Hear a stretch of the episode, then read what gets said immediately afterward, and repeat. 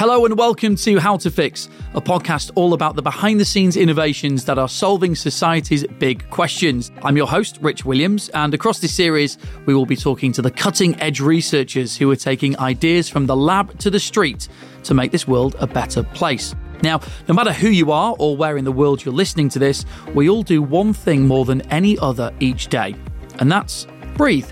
In fact, it works out around 10 litres per minute. That's over 14,000 litres of air every day. Every minute, our intake is the equivalent to 10 bottles of Coca Cola, and during a year, we breathe in over two Olympic swimming pools worth of air. But if it's the thing we do most, are we paying enough attention to make sure the quality of the air around us is as good as it can be? How problematic are the vehicle fumes in the air that our kids are breathing in when they walk to school? Have we been overlooking the air quality in our homes as we go about our daily lives? And what has the recent pandemic taught us about the importance of ventilating our schools and workplaces? A recent report from the European Environment Agency says that Europe is failing its children when it comes to air quality. And while many of our cities, like Bradford, now have clean air zones and London has expanded its low emission zones, others, like Leeds, abandoned plans during the pandemic. To say we all want our air quality to improve is a total no brainer. But if that means a change in lifestyle and some of the comforts we've become accustomed to, is it likely to happen? Fortunately, I have three high quality guests on the way who are leading the fight against low quality air.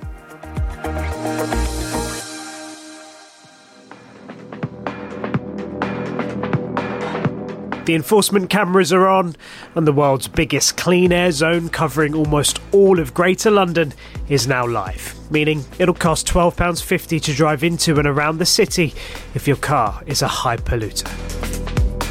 We are sort of in a cloud of, of horrible smoke from the moment we leave our house all the way to school. You try to overlook it maybe sometimes as well. You think, oh, you know, well, there's cars everywhere there's pollution everywhere, so what can I do? It's been immensely stressful. It's caused a lot of sleepless nights. It's a road where so many buses and traffic have to come through, and there's there's literally no other way to get here. So you kind of feel like a bit of a hostage to it. I walk down this street every single day, and I can tell you that the air is so toxic you can taste it.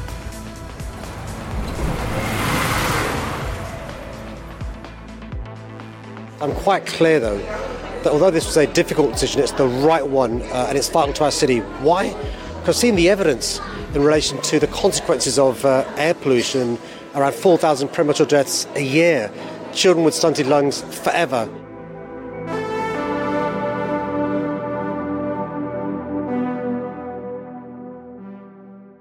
Today, we welcome to our roundtable discussion from the University of Leeds, Associate Professor of Atmospheric Composition from the School of Earth and Environment, Dr. Jim McQuaid.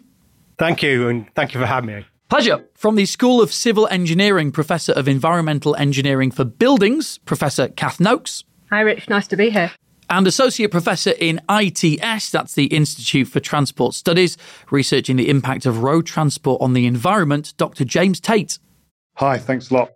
So, so much to talk about here quality of air in the homes, the role that transport has to play. But, Jim, let's just start with you and schools, because I know you've been looking into that. Feels a, a, good place to start. It's nice to walk the kids to school on a lovely day, breathe in some lovely quality air. But um, how good is that air we're actually breathing in? Well, it, it depends exactly where you're actually walking. Either side of the road can make a significant difference depending on where the wind's blowing. Always stay away from the main roads. The reason for working with the children and particularly primary school children, is at that age they're developing. That's when their lungs are most vulnerable to attack from air pollution. And I use the word attack because that's exactly what it happens. These are poisons that they're breathing in. Work done in Bradford showed that a third of asthma cases in primary school children was directly linked to air quality. And when you say that to people, and the people who are, you know, have some objections to the clean air zone, their eyes light up. They they really start to pay attention to that because you know this day and age, if parents don't have a child with asthma, their child friend will have asthma. So it's, it's, it was uncommon when I was at school, but now it's, it's everywhere. So people are very, very aware of it. I was going to ask that when you said about a third of asthma cases being related to air quality. That's something that's getting increasingly worse, isn't it? Oh yes, indeed, and and the you know the ability to you know make these measurements of the children as they're growing up, and people being much more aware of it does make it, you know, it's, it's, more prevalent and people are spotting it. And it, and it's not, it's just becoming a commonplace, you know, for people to have. And asthma is an illness, you know, affects people's quality of life. You know, they can't do sports and these sorts of things. And these are the sorts of things that make kids happy. And if they're happy, they're enjoying school and then their educational attainment will be impacted because they're, they're a little bit more miserable at school. You mentioned clean air zones. So just explain exactly what a clean air zone is how that works, and the research you've been doing on it. So, a, clean air zone is exactly what it says on the tin. It's where an area has been identified as suffering from, you know, reduced air quality. So Bradford was one of them, and that's specifically because a lot of it's because of its geography. It lives in a bowl, um, the, the geography around there, so it's to actually try and reduce the amount of air pollution that's being emitted. And they focus on vehicles that can be quite high emitters. So lorries, buses, and bus, you know, areas that are using or vehicles that are using a lot of the uh, streets and the city area a lot. And depending on the different levels of clean air zones, so some of them, Bradford actually includes taxis and private hires. It doesn't include people's personal private vehicles. That's one thing, you know, that's a main thing that people don't often understand. And then there's a charge put on entering these areas, and that charge can be alleviated if people get change their vehicles. So the vehicle fleet in Bradford has changed dramatically, and that changed in, in, in the lead up to the clean air zones. So there were grants provided for taxi drivers and delivery drivers to actually go to hybrid and ideally electric vehicles. So they, if you've got electric vehicles, you're not paying that charge. So that's the motivation for it, and it's already having effects. The preliminary analysis from Bradford has shown a, you know a reduction. Presumably, whenever anything like that is introduced, it has positive effects. But some people aren't always going to be happy about that initially. It's kind of a, about making change over a period of time. So, with the studies that you've seen, what has the improvement been? Because being able to show the benefits is how you get everyone on board, right? Oh, ex- exactly. You see the positive benefits. So you're seeing the reduction in you know air pollution or the improvement in air quality, and people do see that, and there are measurements available around Bradford. You know, the council has a lot of monitoring. You know, they advertise this and let people know it's it's happening. I mean, you know, just the reduction in the number of the sort of dirty vehicles becomes very visible around the city. So yeah, it's always about putting the positive on it because there are a lot of you know there was a probably not not as many as people think because the negative opinions in Bradford, but the negative opinions will always make the news. But they're very very small number of people now because more and more people are seeing the benefit of them. They're you know they're very limited in the number of people who are still objecting to it, and that's just you know that's just anecdotal evidence from the number of complaining emails that you know our colleagues at the council get it's very little now whereas you know at the start it was it was significant and there were groups but people are getting on board. Now they see the numbers you know if people see the data and they see the reduction and also the fact that i said about you know the number of primary school children who are affected by air pollution if that's going down you know people can see the benefit and they they just don't realize because you can't see air pollution apart from a particularly dirty vehicle where you see the exhaust coming out, but most of the time it's invisible. You know, you can't see it. You need special instruments to measure it. So, you know, it, it's not on people's radar. But actually, when the data comes out, you know, they start to appreciate that and they know it's affecting their children. It's making their children healthier.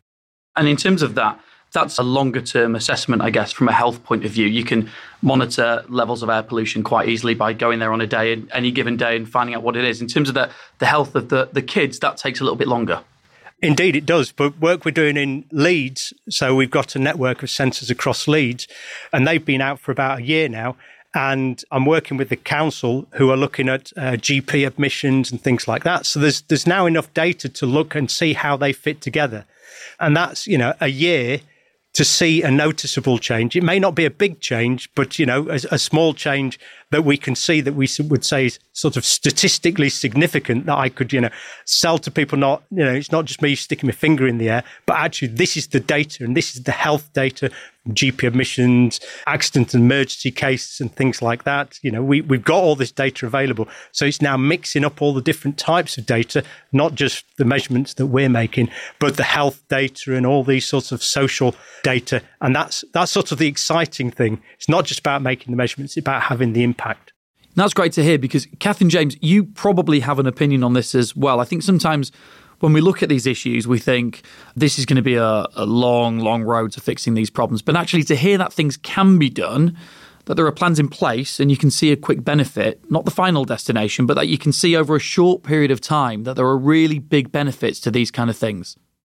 Yeah, like working particularly with in Bradford, so the Clean Air Zone in Bradford. So Jim and I are working with a, a team called the Born in Bradford team, and they're health experts. So they've got like they're getting daily data on kind of GP admissions, hospital admissions related to asthma, heart attacks, strokes, and it's just that like level of detail that's like it's quick as well. Whereas pre sometimes research can be a bit slow, so it slows down kind of trying to be able to detect an impact. And what we want to do in Bradford is see that air quality is improving and then you know, learn lessons from that and communicate that with other councils around the UK as well.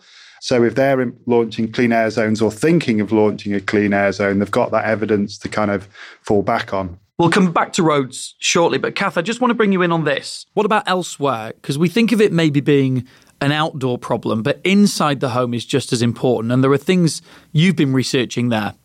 Yeah, so the indoor air quality is a really important part of it because if you think about your day, you probably spend 80 or 90% of your time in an indoor environment. So that might be your home, that's a big environment you're in a lot, but it might also be school or workplace or social spaces or even inside transport, inside a car or inside a bus. So an awful lot of the air that we breathe happens when we're inside. And of course, that inside air is not completely disconnected from the outside air.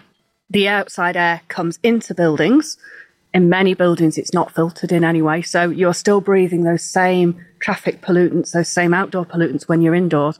But you're also breathing a whole raft of other new sources as well. So we create lots of sources ourselves inside buildings. So sometimes it's the building, it's the, you know, the, the paint on the walls, the carpets in that building. They will emit various chemicals as part of the manufacturing processes that have been put into them. We cook, you know, so we're emitting particles, we're emitting chemical pollutants when we're cooking. We clean, we use personal care products, and all of these can add to the soup that's in our indoor environments. And then on top of that, we've learned a lot over, particularly, I think COVID 19 has shown us this around biological pollutants. So the fact that we're recognizing that we transmit diseases because we breathe and that happens. We, we exhale particles containing viruses. And when you're in closed spaces and poorly ventilated enclosed spaces, you're more likely to transmit that infection. And it becomes then quite complicated because if you're trying to deal with outdoor pollution and indoor pollution, and outdoors, if you think about it, the pollution or the air moves up and down the streets. Indoors, every space is different, every room is different. So in the same building, you can have a clean space and a polluted space. So we have to think much more carefully about what happens indoors in environments. You mentioned the pandemic and discussions about ventilations that were had there. Can we send kids to school or is the ventilation not good enough? And in hospitals and places of work, do you think in some ways it's put it slightly more to the forefront of the agenda? I think it has. I think it, you know, one of the things we discovered during the pandemic was, you know, people asked many times, how good is ventilation in buildings? And we started to realize that for the vast majority of buildings, we just don't know. And then we were involved in projects where we were measuring this. And you can do a, a very simple sort of proxy measurement where you use a, a, what's called a carbon dioxide monitor. And that measures when we breathe out, we all breathe out carbon dioxide. Um, and the better the ventilation, the lower the carbon dioxide concentration. So if you have very poor ventilation, you get very high carbon dioxide concentrations in buildings. So you can use a monitor to give you an idea of how good the ventilation is. And when we started to look at this in different spaces, we're finding that loads of spaces don't have good enough ventilation and they don't even meet the building regulations that they're supposed to meet. So we find across hospitals, across schools, homes, workplaces, transport, or you name it, you find spaces that are poorly ventilated. And often people are just not aware of this. That sounds like a total minefield. I mean, you know, Jim's doing his work over there in Bradford. Do a clean air zone. We can clean this up, but, but this all these different spaces and different places and different things going on in those environments. It's it's almost needle in haystack. It is a minefield, but as I say, I mean, actually, there are things you can do. So these carbon dioxide sensors are, are really quite cheap sensors, and they allow you to see the air. So actually, if you put them in a room, you people can look at them and suddenly go, "Oh, yes, I can respond." So we've we've had studies where we put them into schools, and in fact, it, it you know influenced the government rolling out CO2 monitors into classrooms in schools because it allows you to then respond. It's not a perfect solution, but if you see the carbon dioxide going up too far, you can open a window or do something about it. It doesn't work in every space though, so spaces which are difficult to ventilate. You know, in an ideal world, you would upgrade the ventilation Sometimes that's quite straightforward, other times that costs more money. But there are things you can do, like you can put air cleaners in. So it doesn't remove the carbon dioxide, but it will remove particles in the air. It'll reduce infection risk in those spaces. And they can be quite a simple intervention. Again, we've been trialing those in primary schools in, in Bradford at the moment, which has allowed us to, to look into, you know, the practicalities as well as how well they work. And yeah, they do work pretty well. And presumably there's existing spaces and then there is going to be new spaces that are built. So having that at the forefront of people designing buildings that are then going to be populated. Yeah, totally. And and I think one of the big challenges we've got for going forward there, both for new buildings and for how we improve existing buildings, is how we balance the air quality with other things like energy and net zero. So you can see, you know, if we go back to the middle of the pandemic, everybody was trying to open the windows and ventilate buildings. We've now got cost of living crisis and everybody wants to shut their windows and keep the buildings warm. And actually, uh, there is a challenge. There's an engineering challenge there. And in fact, it was raised by the chief medical officer in his annual report this year on air pollution as one of the big challenges to deal with is that ability to design buildings that are well ventilated and comfortable and energy efficient at the same time. But there are technologies in there that we can use uh, already, and we can adapt them and uh, improve our buildings. Uh, you mentioned the report on air pollution. Chris Whitty, Chief Medical Officer. It's it's a, it's a mere 366 pages long, so I thought I'd spare everyone the uh, me going through it all. What are those key findings that we should be looking at from that? It is a bit of a beast of a report, isn't it? But yeah, I, I, think it was great because it has covered the whole breadth of air pollution. So it didn't just talk about outdoors, it talked about indoors as well. One of the things it highlighted was actually we are improving outdoor air pollution. And it has, you know, although there are still areas where there are problems, it is improving. But what that means is actually a bigger proportion of our air pollution is now indoors. So we have to think about that as well. And it, it highlighted some of these things and highlighted the need for connectedness across how we plan and develop things, and also highlighted, particularly around indoor environments, that individuals, you know, in a public space often have very little control. So we need to make sure that the, this is embedded properly into guidance and regulation so that people can be confident of the air that they're breathing in different spaces. James, let's talk about transport because that kind of sits in the middle. It's both indoor and outdoor. What is contributing to the deterioration of air quality? It's not deteriorating. It's actually, well, the report shows it's actually has been improving. It's just that's been a state that's having really, really bad kind of health effects, particularly on, as we talked about, kind of young people and children, particularly. But um, yeah, there's good news like road transport after a, a bit of a battle with research and evidence against the motor industry. I think we think back to a few years before the pandemic, there was the Dieselgate and the kind of VW scandals where, yeah, manufacturers were getting vehicles to pass tests, but on the road were behaving very differently. That battle has been won to some extent. Obviously, we can always do more. But yeah, the newest generation of vehicles that are coming on the roads, whether they be even whether they be big diesel vehicles, diesel cars, they do have very sophisticated emission controls on them now. So particle filters, other filters that and catalysts that strip out some of the, the kind of the gases that are, are noxious to us. There's a change there. I think the report highlights actually we've made gains in road transport. There's a lot of electrification happening in road transport, actually across the board.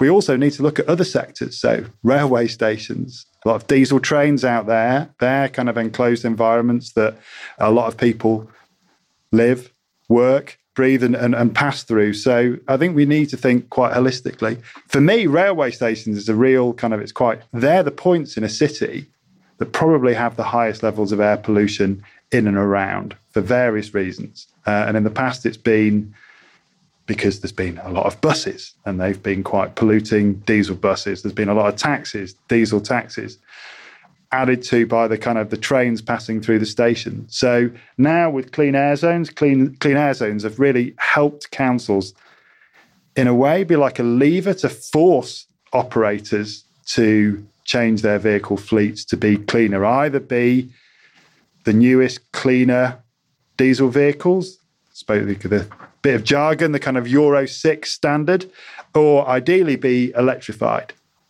Um, so that's kind of that's happening. We're seeing the biggest change at those hotspots. So we're seeing big improvements in air pollution that's being measured in those areas, particularly where actions like that have been taken. And in terms of the electrification of cars, there is an infrastructure element to this as well, which is about putting that infrastructure in place so that people can shift from more polluting cars to electric cars that pollute less. Yeah, that's right. There's an equity issue here. So, more affluent people that have drives and garages, it's easier for those people to run and operate an electric vehicle cheaper. So, uh, over four years, it's likely if you were looking at running a new car now, well, yeah, it probably would be cheaper if you could charge at home slowly overnight it would be cheaper for you to run an electric car. But if you live on a terrace street or in a flat, then using fast charging stations less so. So there's there's more that we could do there actually in terms of kind of grants for kind of helping that change. Cars is it's quite we have an electric network. We need to make some changes to it and an adaptation, but we have that there already.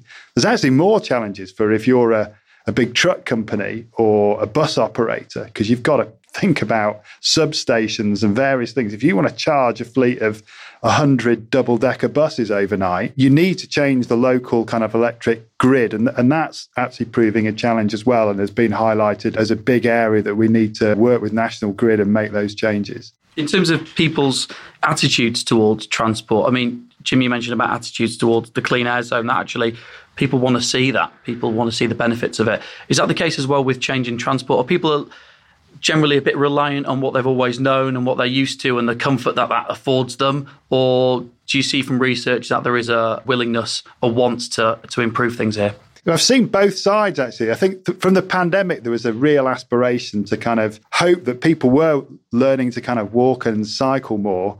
And people were seeing the benefit of that kind of physical activity and how it was good for them, you know, to get out, but also from a from their mental health point of view. And we were really hoping that that, that would would carry on. And, and I think it is to some extent. I think there's just some challenges like the seasons, the weather changes. I mean, it's been chucking pe- it down all day on the day we're recording yeah, this. But, it's not been not been the best bike friendly day, has it? But it's just like good good habits, right? So you, you develop a habit, and then it rains, and then winter comes, and then it's trying to get people to pick that up again the year after. But you know, every time I used to travel down with work and go like take a bike down on the train and cycle through London there was always just like new bits of infrastructure and it felt like it was kind of getting safer. And I think other cities around the UK are kind of picking up on that and that experience. We, we don't necessarily need to have a big kind of cost benefit analysis of what's the benefit of a cycle lane or you know a segregated cycle lane or people are doing it based on well this is that is obviously going to make an improvement if it's put in the right place, connecting schools with residential areas, universities. Let's put those in, and then the demand will follow. And it has certainly happened in London. And we're seeing that there's a lot happening in that area in the UK. A lot of the students, like transport planning students that I kind of teach, uh, master's level or whatever, so many of them, I stay in touch with them. So many of them are working on basically walking and cycling enhancement projects. So making it safer to use those modes. And I guess the good thing with the research you've done is that there are policies that are relatively easily implemented that can improve the quality of air. Yeah. So there's little things we can all do as well. So, yeah, walking and cycling. Right? So, so making those short trips, just getting in your car and doing a short trip, half a kilometre, a kilometre, a mile, or whatever, to the shops and back, right? They're the ones where you probably your fuel consumption will be twice what it normally is if the engine was warmed up. all the particle filters won't be working properly. They'll clog up. So if you're doing short trips, they're the things like if you they're the quick wins where you know walking, cycling, cut out those short trips. If you are going to use a car, use it, you know, longer journeys, then they're more efficient. They're also going to be a lot cleaner. So they're kind of some of the things you can do. I was talking earlier on about how newer vehicles that have kind of been manufactured and people are purchasing now, they're all a lot cleaner if they're working well. So I think now we're moving to a phase of, yeah, we're wanting the fleet to refresh to cleaner vehicles, but we want to make sure that the vehicles, when they are running there, that they don't have faults. Their particle filters haven't been clogged up or perhaps tampered with to improve fuel economy, for example. So we're looking at policies we can try and track and identify those vehicles and get those vehicles fixed and off the road.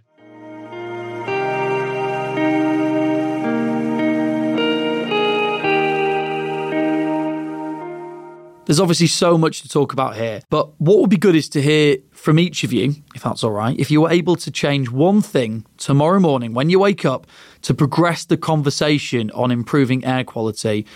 What's that one thing? Starting with you, Jim.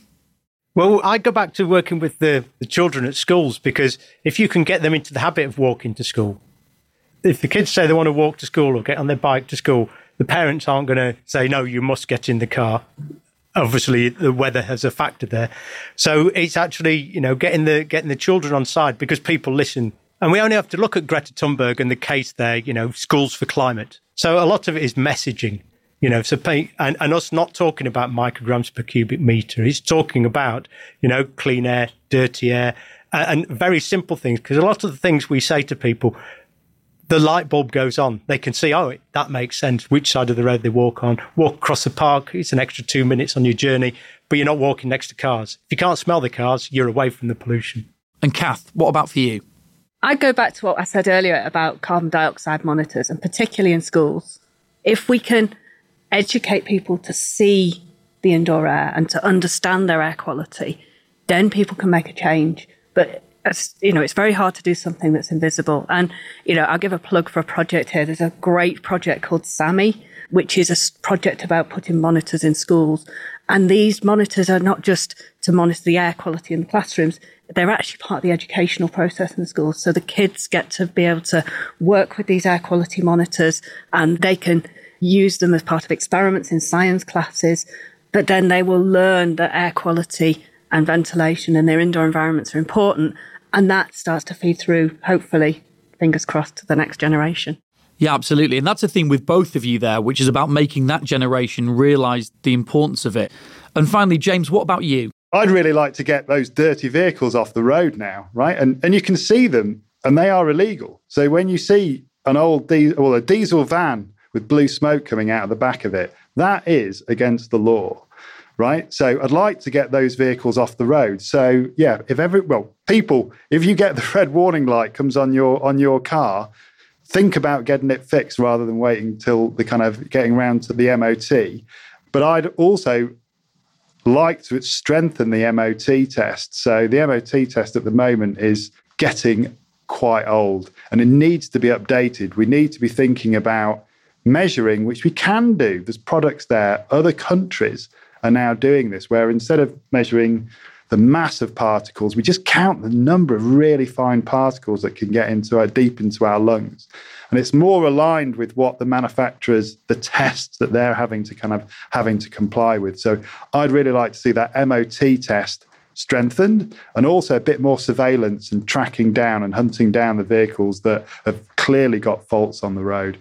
That was two and a half, but it's it's yeah. it's, it's, okay. It's absolutely fine. the technology they were exists. They were linked.